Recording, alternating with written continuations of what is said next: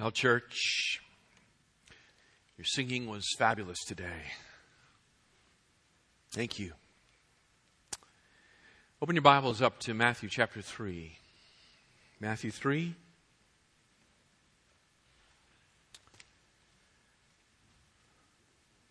Last week we began chapter 3.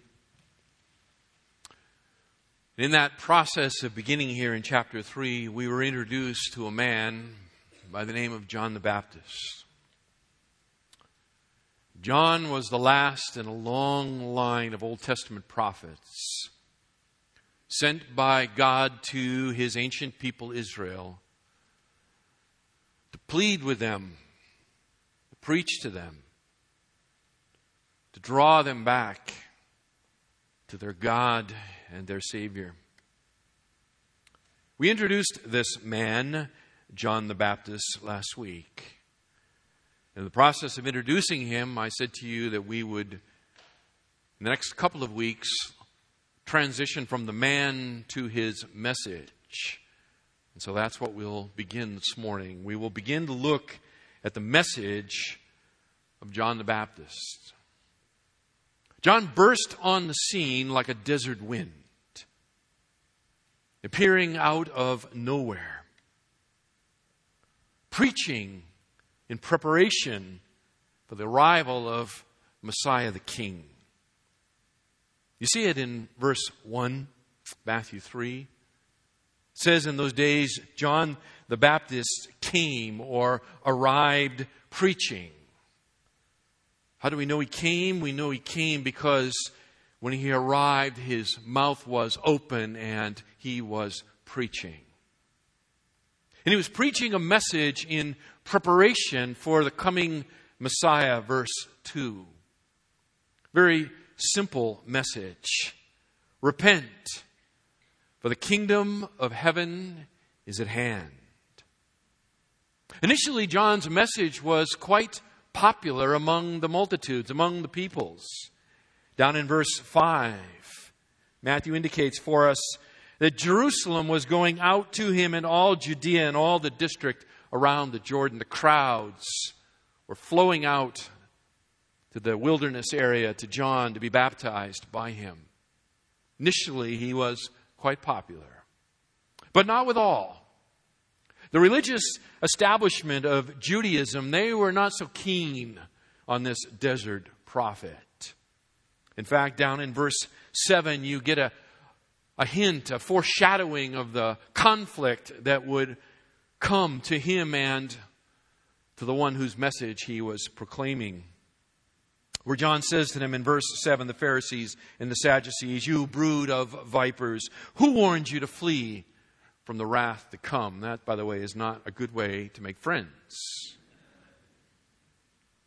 So, initially popular with the multitudes, but in conflict with the religious authorities and establishment of his nation. His message was an interesting message. It was a simple message. It was a basic ethical command repent, built upon an eschatological reason, for the kingdom of heaven is at hand. It was a message of personal application. As John was commanding them to repent, he was commanding them to repent of personal sin. We see that if you'll flip to your right over to Mark chapter 1 and verse 4. John the Baptist, it says, appeared in the wilderness preaching a baptism of repentance for the forgiveness of sin. So it was a message that had an individual application of salvation and deliverance from personal sin. But it didn't end there. It included a, a message of promise and proclamation of a national salvation for his people, Israel that through the establishment of Messiah's kingdom, they would be delivered from their enemies and all who sought their undoing. Luke shows us that in Luke chapter 1, verse 71. Luke 1 and 71.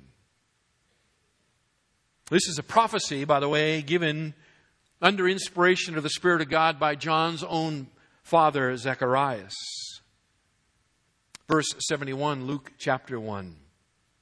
This one will, the one to come after him, will bring salvation from our enemies and from the hand of all who hate us, to show mercy toward our fathers and to remember his holy covenant. So John had a twofold message in, in preparation for the coming Messiah. It was a message of deliverance from personal sin, and it was a, a message of deliverance is coming for the nation as a whole. A national salvation, if you like. These two ideas are essential to understand and to, to hold in tension. Messiah's kingdom is a physical kingdom. A physical kingdom entered into by spiritual means. A physical kingdom entered into by spiritual means. Jesus himself makes it clear in John chapter 3 and verse 3. Speaking to Nicodemus, a, a leader among the Pharisees, when Jesus says to him in verse 3 of John 3, Truly, truly, I say to you, unless one is born from above or born again, he cannot see the kingdom of God. It is a very physical kingdom, a place where there will be salvation from their enemies and those that hate them, deliverance from the oppression of the Gentile nations. Yet to enter into that great and glorious kingdom, one must come with a humble heart. One must be born again. It is through personal spiritual salvation that one enters into the physical realm of Messiah's kingdom. That's the message John is preaching back here in Matthew chapter 3 and verse 2.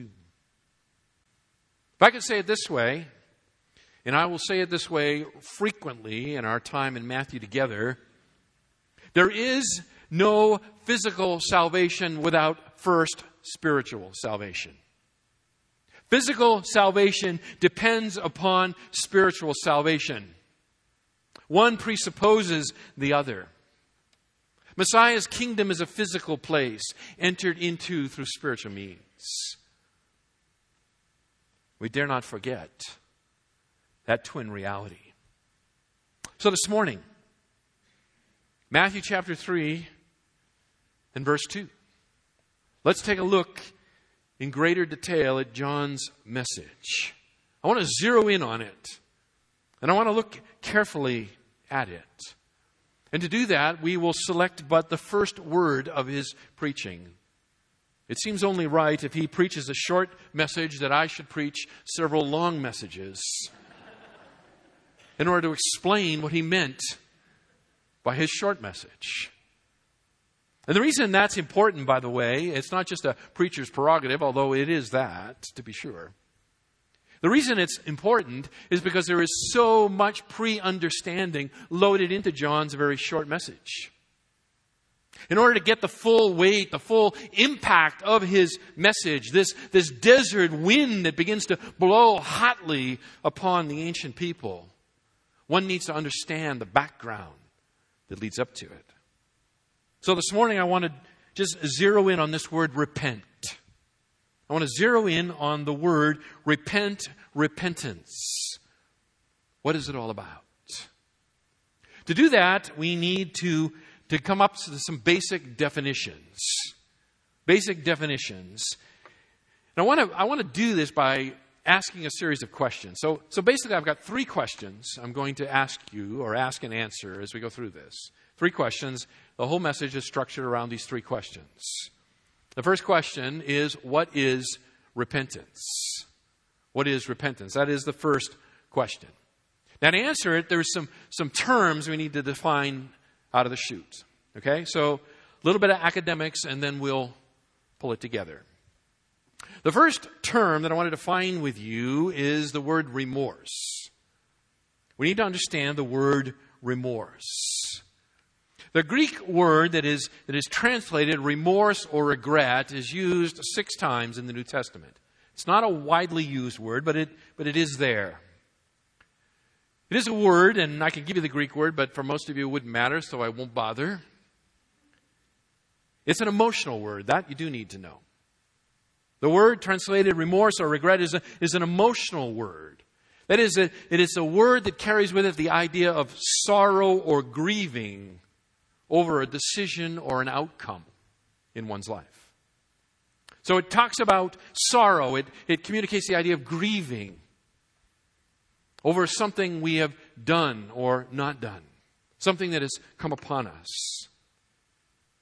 Now, sometimes remorse or, or regret will produce a change of behavior. That can occur, to be sure. And sometimes it doesn't. It's not guaranteed. It's possible that if you get pulled over for speeding on the freeway and they slap you with a large enough fine, that you will experience such a level of emotional sorrow as your bank account is emptied, such a level of regret that it's possible that you will never speed again. That's possible. It's not likely. It's not likely, but it is possible. Sometimes remorse actually produces changes of behavior. But it's not certain, to be sure. So we have the idea of remorse. Secondly, we have the idea of penance. Penance. Penance is a, a word that comes from the Latin that means penalty or punishment. So when you think of penance, you need to think of penalties and punishment. They go together. Reformed theologian from the last century, Louis Berkhof, provides some helpful words with regard to this notion of penance. And he writes the following, and I quote Penance is an activity performed to try to atone for one's sins. It is an activity performed to try to atone for one's sins. Typically, it is done based upon a sorrow over sin. Moreover, satisfaction consists in the sinner's doing penance, that is, enduring some painful or performing some difficult or distasteful task in order to satisfy sin. So it has the idea of you do something in order to satisfy the sin. Maybe we could illustrate it this way. Perhaps the Spirit of God might bring conviction upon your heart for how, how greedy you are and how little you put in the offering plate when it goes by. And so you, you say to yourself, I, I have sorrow over this, and, and therefore I'm going to do something about it. And what I'm going to do is, from now on, whenever the offering plate goes by, I'm going to make sure I put money in the offering plate. That's penance. That's penance. That's, a, that's the idea of doing something or enduring something in order to take away the guilt of the sin. Whereas the Apostle Paul would have us with regard to, to contributing into an offering plate or, or giving unto the Lord, he says in 2 Corinthians chapter 9 and verse 7 that we are to give out of a cheerful, overflowing heart. Indeed, he says we're to give in a, in a hilarious kind of fashion. That is, we are so filled with joy, the opportunity to give. Now, the plate goes by. Some people put it in out of penance, some people put it in out of joy. And there's a world of difference. There's a world of difference. So we have remorse, we have penance. By the way, God rejects penance. God absolutely rejects penance. Hosea chapter 6 and verse 6, God makes it very clear. He writes, or he says, and I quote, I delight in loyalty rather than sacrifice, and in the knowledge of God rather than in burnt offerings. That is, God would rather have, He wants our hearts, not our outward actions or activities, even good and religious ones.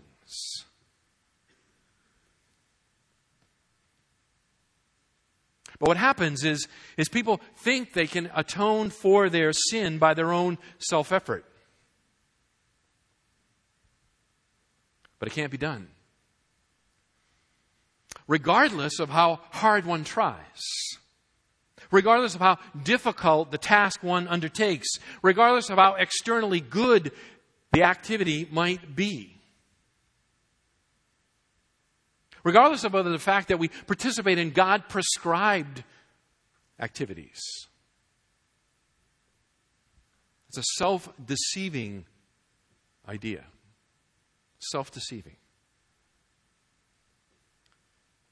Beloved, it's not only unbelievers that fall into the trap of attempting to self atone, believers fall into the same trap. Believers fall into that exact same trap of, of somehow thinking that what I do for God will alleviate the guilt I feel. And that my relationship with God will be restored by what I do. Believers fall into this same trap the trap of penance. So we have remorse, we have penance, and then we have John's message repentance. Repentance. The most common Old Testament word that describes repentance, and it, and it, appears over a thousand times in the Old Testament. So this concept is woven into the Old Testament. It contains the idea, and I quote, of, of an imagery of a person doing a turnabout, a reversal. And critical to the turnabout, and, and we need to get this idea, critical to the turnabout, if it is to be true repentance, is that the direction toward which one turns has to be to Yahweh, to God. To be biblical repentance in an Old Testament point of view is that one must turn and one must turn to God, to Yahweh.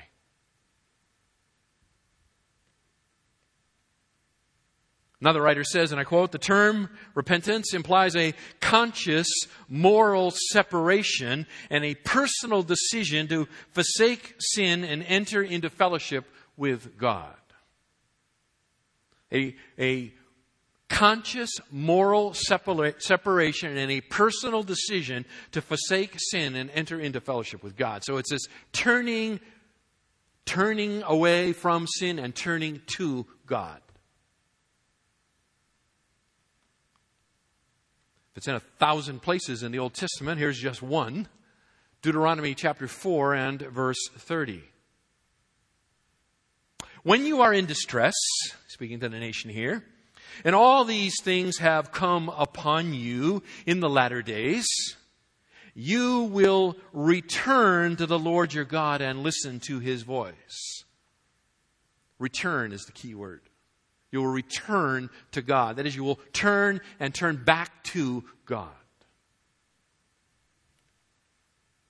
The New Testament picks up on this and carries it forward. There are two words that are used in the, the New Testament to speak of repentance, but, but one predominates.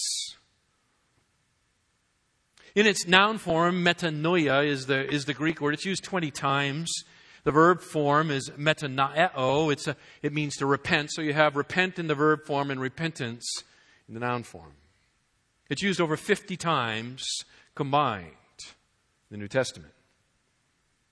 This, this word, metanoia or metanoeo, is is a combination of two Greek words, and, and we'll just say this because I think it's helpful to understand.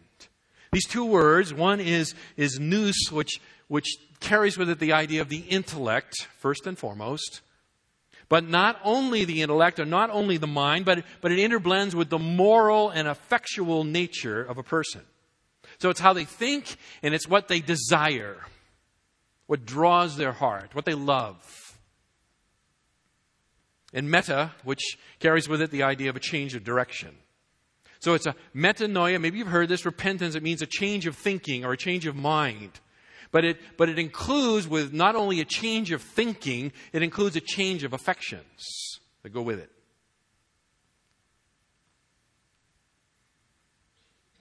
It carries with it the idea of, of what you think about and, and what you desire. And that changes. Changes.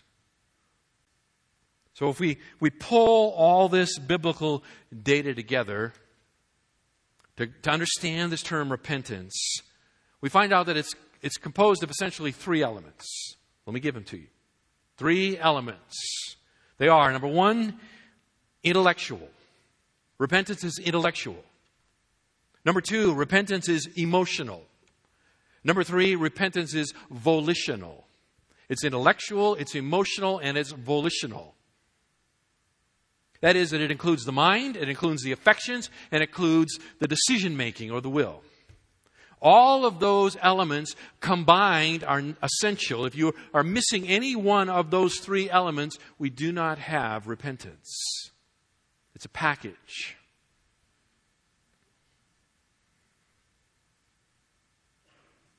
The intellectual is engaged in the sense that it's a, a, recognition, a recognition that sin is offensive to God and worthy to be punished. So it's a basic understanding of the, the offensiveness of sin to God. It's intellectual. The emotional aspect is, is a sense of remorse over the, the offense and a desire to make it right. So it grips the heart, it grips the emotions. And the volitional aspect is, is the determination to turn away from sin and turn to the path of righteousness. Back to God, if you will. So all of this has to be engaged. We have to understand what sin is and, and why and how it's offensive to God. We, mu- we must feel great sorrow over our sin and, and a determination and a desire to make that right. And finally, a determination to, to turn from the path of sin and to the path of righteousness. And all of that together defines repentance. So when John the Baptist comes speaking here in the wilderness to say, repent, all of that is loaded into that word. These elements are they are they are interrelated to each other and they are essential. If you're missing any one of the three, you do not have repentance. You have something less than repentance. First question What is repentance? Second question What does repentance look like? What does repentance look like?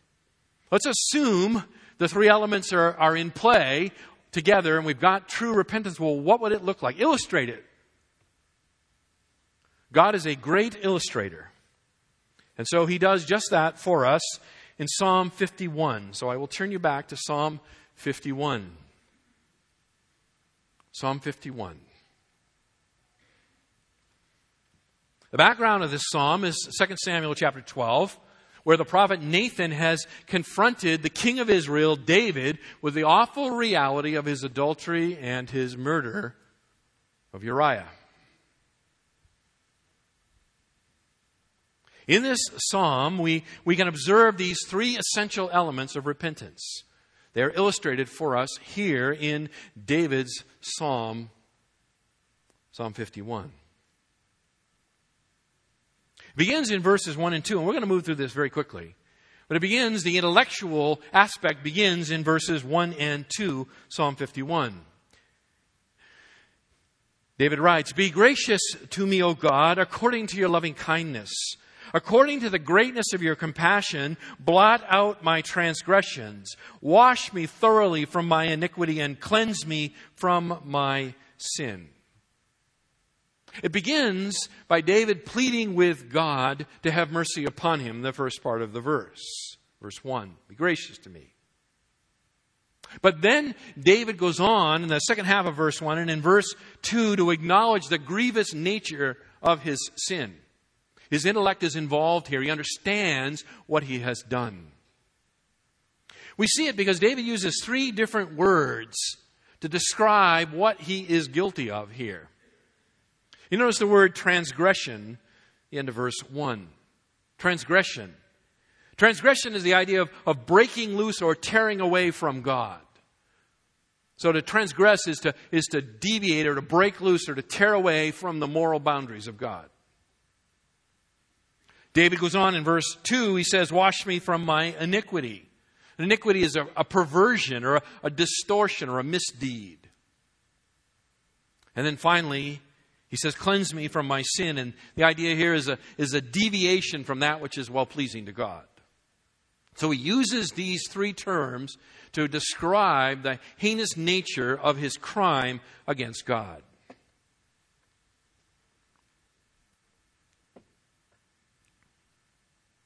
David understood. At this point, David understood the heinous nature of his offense. His intellect is engaged. Secondly, his emotions. David is now engaged emotionally with regard to his transgression. Verse 4. Verse 4. Against you and you only I have sinned and have done what is evil in your sight, so that you are justified when you speak and blameless when you judge. David's emotions are now engaged. He, he, he has abhorrence for his sin, and he expresses it there. And he abhors the dishonor he has brought upon God. He, do, he doesn't focus really on the effect on other people. Do you notice that?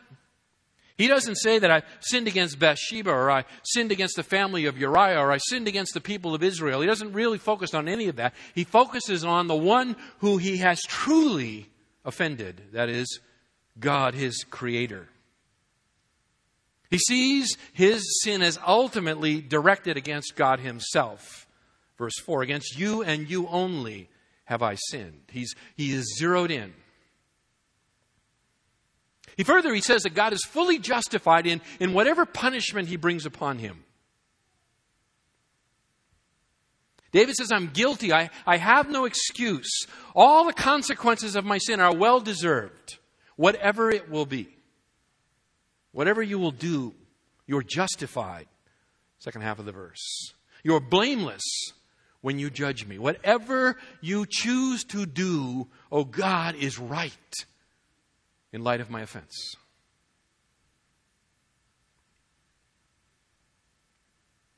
It is this, it is this focus on the, on the wrong being done to God and, and the resultant sorrow or, or remorse that, that helps David, it prevents David from falling into the trap of, of dreading the punishment.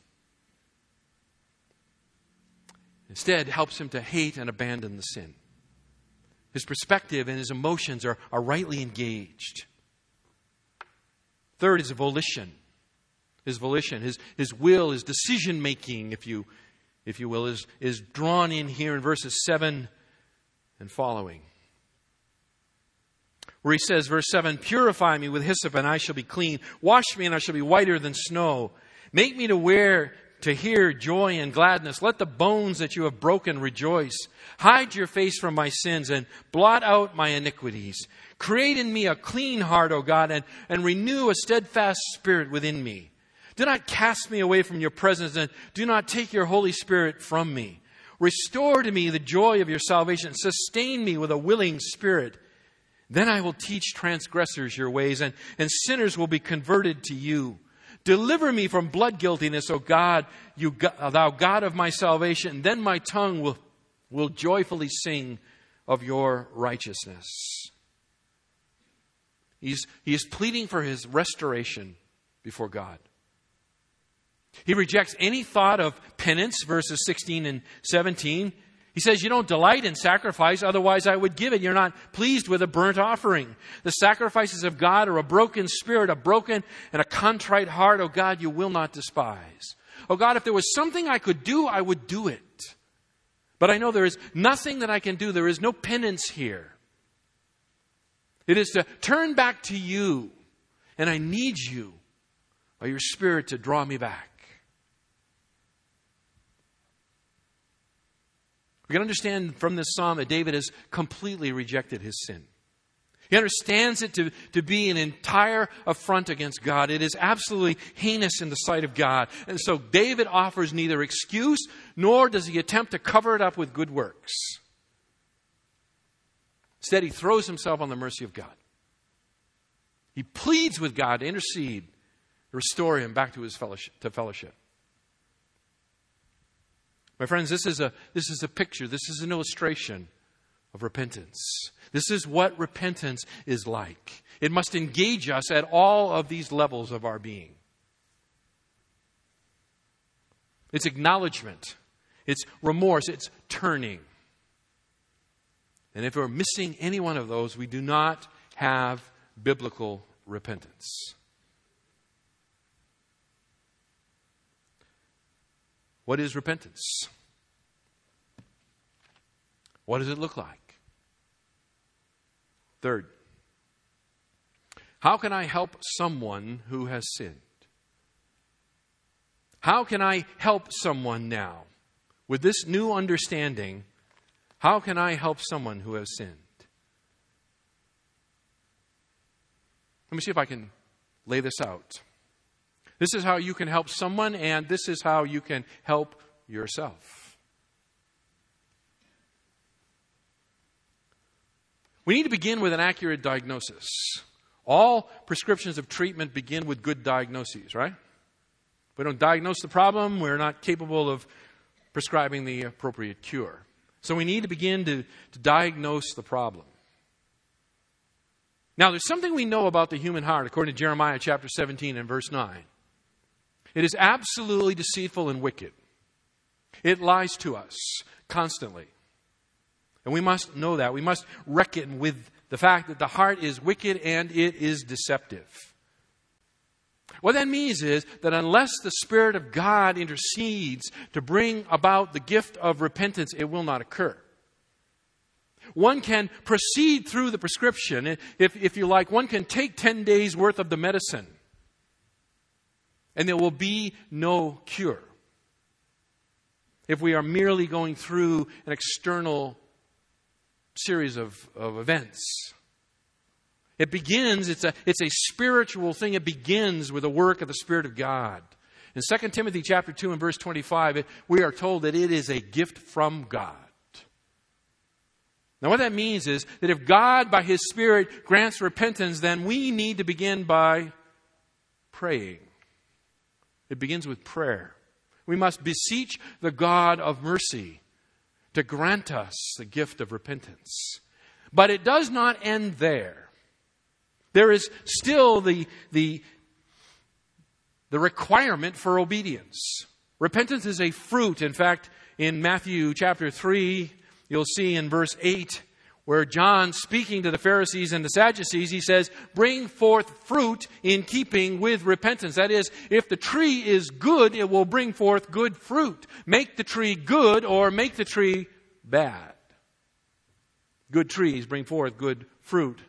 And so it is a spiritual thing brought about by the power of the Spirit of God, yet it is the same time a requirement of obedience. It is a fruit. So we have to hold those in tension. Philippians chapter 2, verses 12 and 13. Paul holds them in tension for you there. So let's get an accurate diagnosis. It begins by asking questions. Questions prick the conscience, accusations harden the heart. Let me say it again for you. Questions prick the conscience, accusations harden the heart. So we begin by asking questions. We question a, a person with regard to their attitude towards sin. We might ask a question something like this Do you recognize that, that you have violated God's holy standard? They recognize they violated God's holy standard. We need to ask a question that would draw that out. We need to know is, there, is their attitude one of, I made a mistake? I've made a mistake. Or, or I'm sorry for all the hurt that I've brought upon myself and my family. See, if it's, I've made a mistake, then we're, then we're in the remorse category. Or if it's, uh, I'm sorry for all the hurt I brought upon everyone, and it doesn't go beyond that, it has a horizontal focus, we're still in the remorse category. We need to go beyond that. We need to help someone ferret out the reality that their sin is first and foremost against a holy God. It is first and foremost against a holy God. And so, so we can begin by asking some questions. By the way, God does it this way. Is exactly how God does it. So you can start with a question like this What have you done? Genesis chapter 4 and verse 10. We won't turn there. You can check it out on your own. What have you done, Cain? Or here's another one. What does God's word say about what you have done? What does God's word say about what you have done? Another one. Why was what you did wrong? To understand that. Why was it wrong?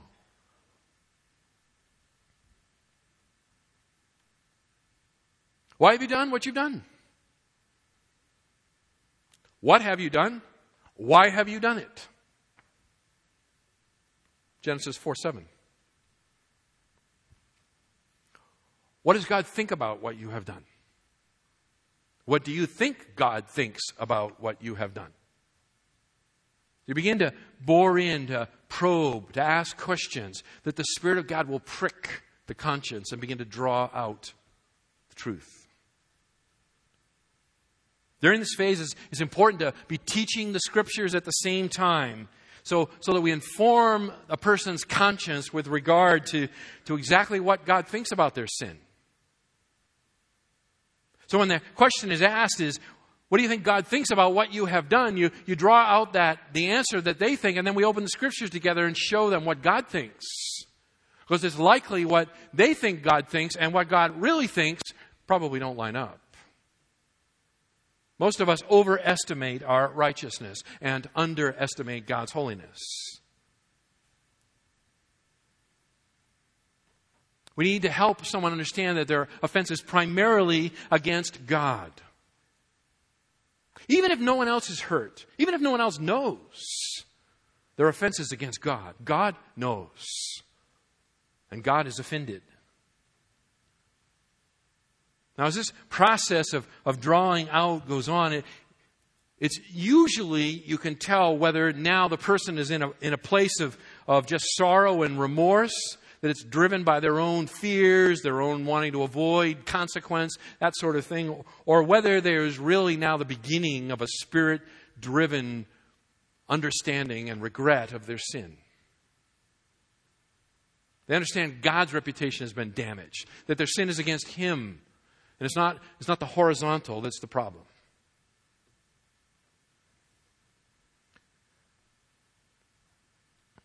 The next stage is to, is to question the person about what they've done or what they're planning to do in order to make themselves to make it right between them and God. What are you going to do with this? Now that you now that you understand the offense, what are you going to do about it? This is the stage, by the way, where where penance comes in. And this is the stage where many of us regularly short circuit repentance, even the children of God. We settle for penance, we don't get all the way to repentance. What are you going to do about it? What are you going to do about it? Well, see, Pastor, what I'm going to do is, is I'm going to participate in an, an increasing level of religious activity. That's what I'm going to do. I'm going to start attending Bible studies. One, two, three a week. Lots of Bible studies. I'm going to come to every prayer meeting. Every time there's a prayer meeting, I'm going to be there. I'm going to, I'm going to read my Bible more. I'm going to get into the Word. That's what I'm going to do. I'm going to become more active in church life.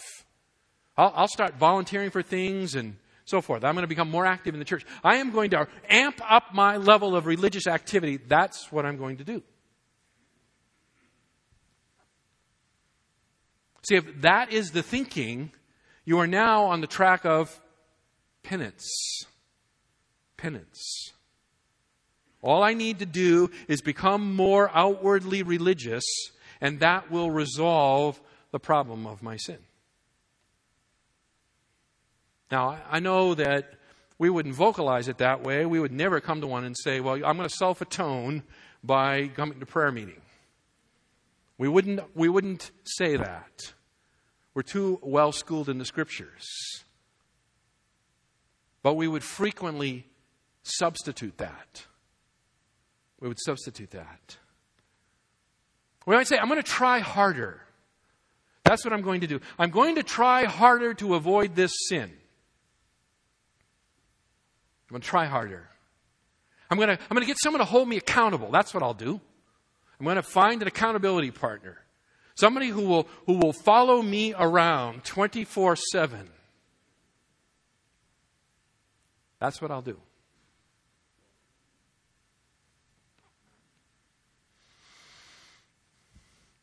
I'm just going to pray about it, Pastor. That's what I'll do. I'll just pray about it. To one degree or another, all of these are infected with penance. And to the extent that penance is involved, repentance is shortchanged. My friends, I think we need to repent of our repenting. We need to repent of our repenting.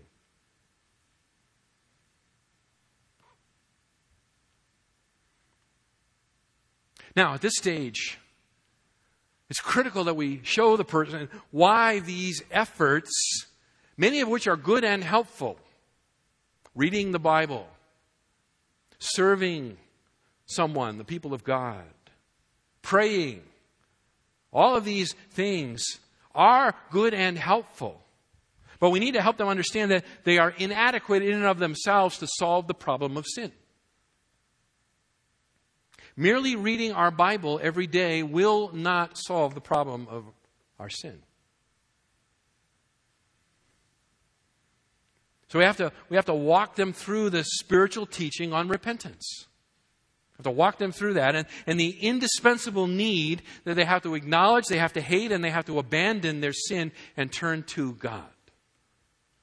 And if they short circuit that along the way, then they have not repented. And if they have not repented,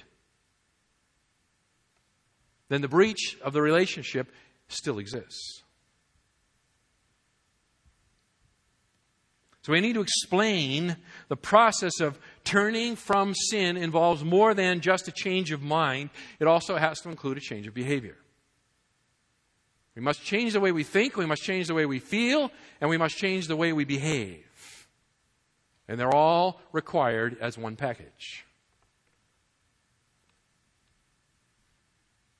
In the words of the New Testament, Galatians chapter 5, uh, Ephesians chapter 4, we must put off and put on, right? We must put off those things that characterize the old and fallen man, and we must replace them. We must put on corresponding deeds of righteousness. Put off and put on. We must reject the, the fruit of the flesh, and we must conform to the fruit of the Spirit. While this is happening, we must remember that we are not making amends for our sin. We are not covering them up. We are confessing them, we are renouncing them, and then by faith we are, we are repatterning our lives so that we do not cater to sin. That's Paul's message in Romans chapter 6, verses 11 to 13. You can see it yourself. Romans 6, 11 to 13. My friends, listen to this. We were saved by grace through faith. We walk by grace through faith. It is the gospel that saves us, both historically and present tense and future. It is always the gospel embraced by faith. It is the doorway into our relationship with God. It is the means by which we walk in that relationship with God. So as we are repatterning our lives, as we are putting off the old man, putting on the new man, it is done in the environment and atmosphere of the gospel. As the, as the oxygen rich environment of the gospel prevails, sin's weeds shrivel. They shrivel, they lose strength. We must preach the gospel to ourselves regularly. Regularly. Rehearse it. Remind yourself of it. Become absolutely conversant in the gospel. A sinner, alienated from God, deserving eternal condemnation, reserved for the devil and his angels in a place called hell. And yet, God, in His love and mercy and grace, has reached out to those in rebellion and has slaughtered His own Son in their place, that by faith they might embrace His gift of His Son, that they would become His children. And that relationship would be reconciled. the power of the resurrected Jesus Christ. This is what we must rehearse to ourselves regularly. A sinner saved by grace. True repentance is active. True repentance is active. This is not a passive process, this is an active process. By the way, it reveals itself. 1 Thessalonians 1 9, turning from idols to serve the living God. 1 Thessalonians 1 9. How do we know the Thessalonian church repented? Paul says they turned from their idols to embrace the living God. 1 Corinthians chapter 6, verses 9 to 11. How do we know repentance is real? It, it manifests itself in abandoning a wicked and immoral lifestyle. Such were some of you, Paul says. Luke chapter 3 and verse 11. Repentance manifests itself in, in sharing food with a poor man. It's only by turning to God that we turn away from evil.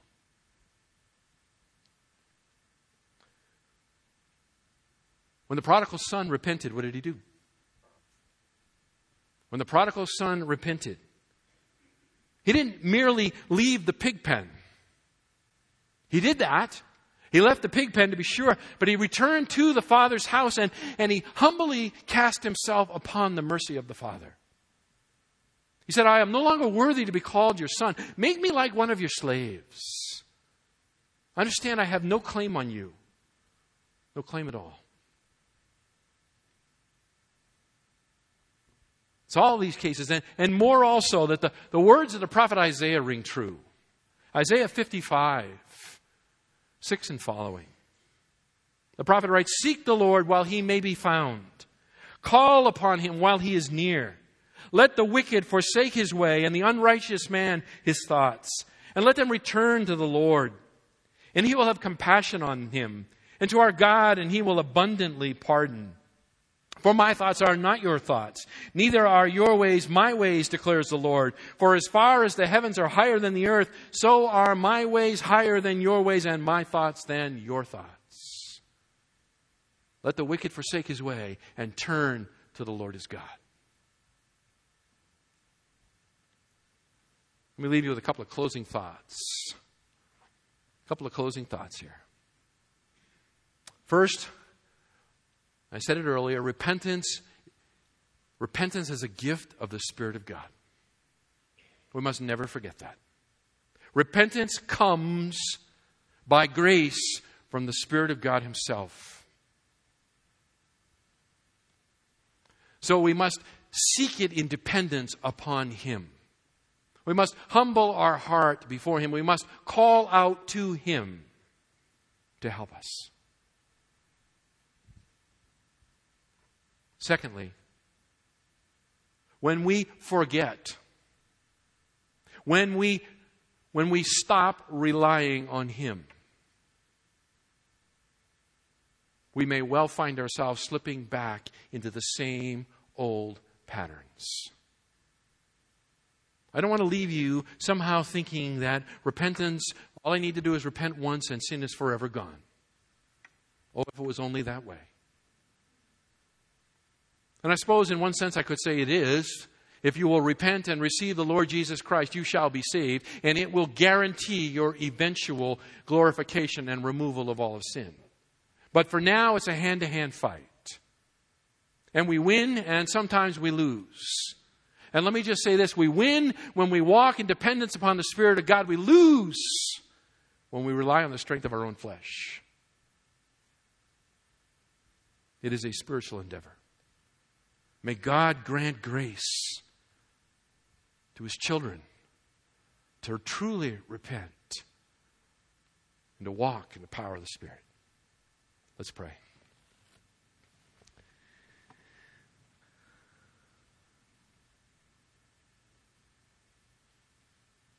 Our Father, we, we thank you for the gift of repentance. And we recognize that it is your gift, and that it is only available through you. And if we do not depend upon your Spirit, if we do not humble our hearts and by faith embrace your word, we will settle for remorse or for penance, both of which will leave us in the end woefully short. A sorrow that the Apostle Paul says that leads unto death. There is a sorrow that leads unto life, our Father. It is the sorrow that leads to repentance a godly sorrow. We pray, O oh Lord, that you would help us to discern and distinguish between the two of them, both in our own lives and in the lives of those who are our friends and our loved ones who are struggling with sin. I pray that you would help us to be skilled workmen in the Word, be able to take them to the truth, that your Spirit might inform their conscience from the truth, and, and that there they might know deliverance. Oh Lord, work in your people today. Those of us who, who struggle with certain sins that continue to drag us down, oh Lord, may today be a new day. May you grant victory. We pray in Jesus' name. Amen.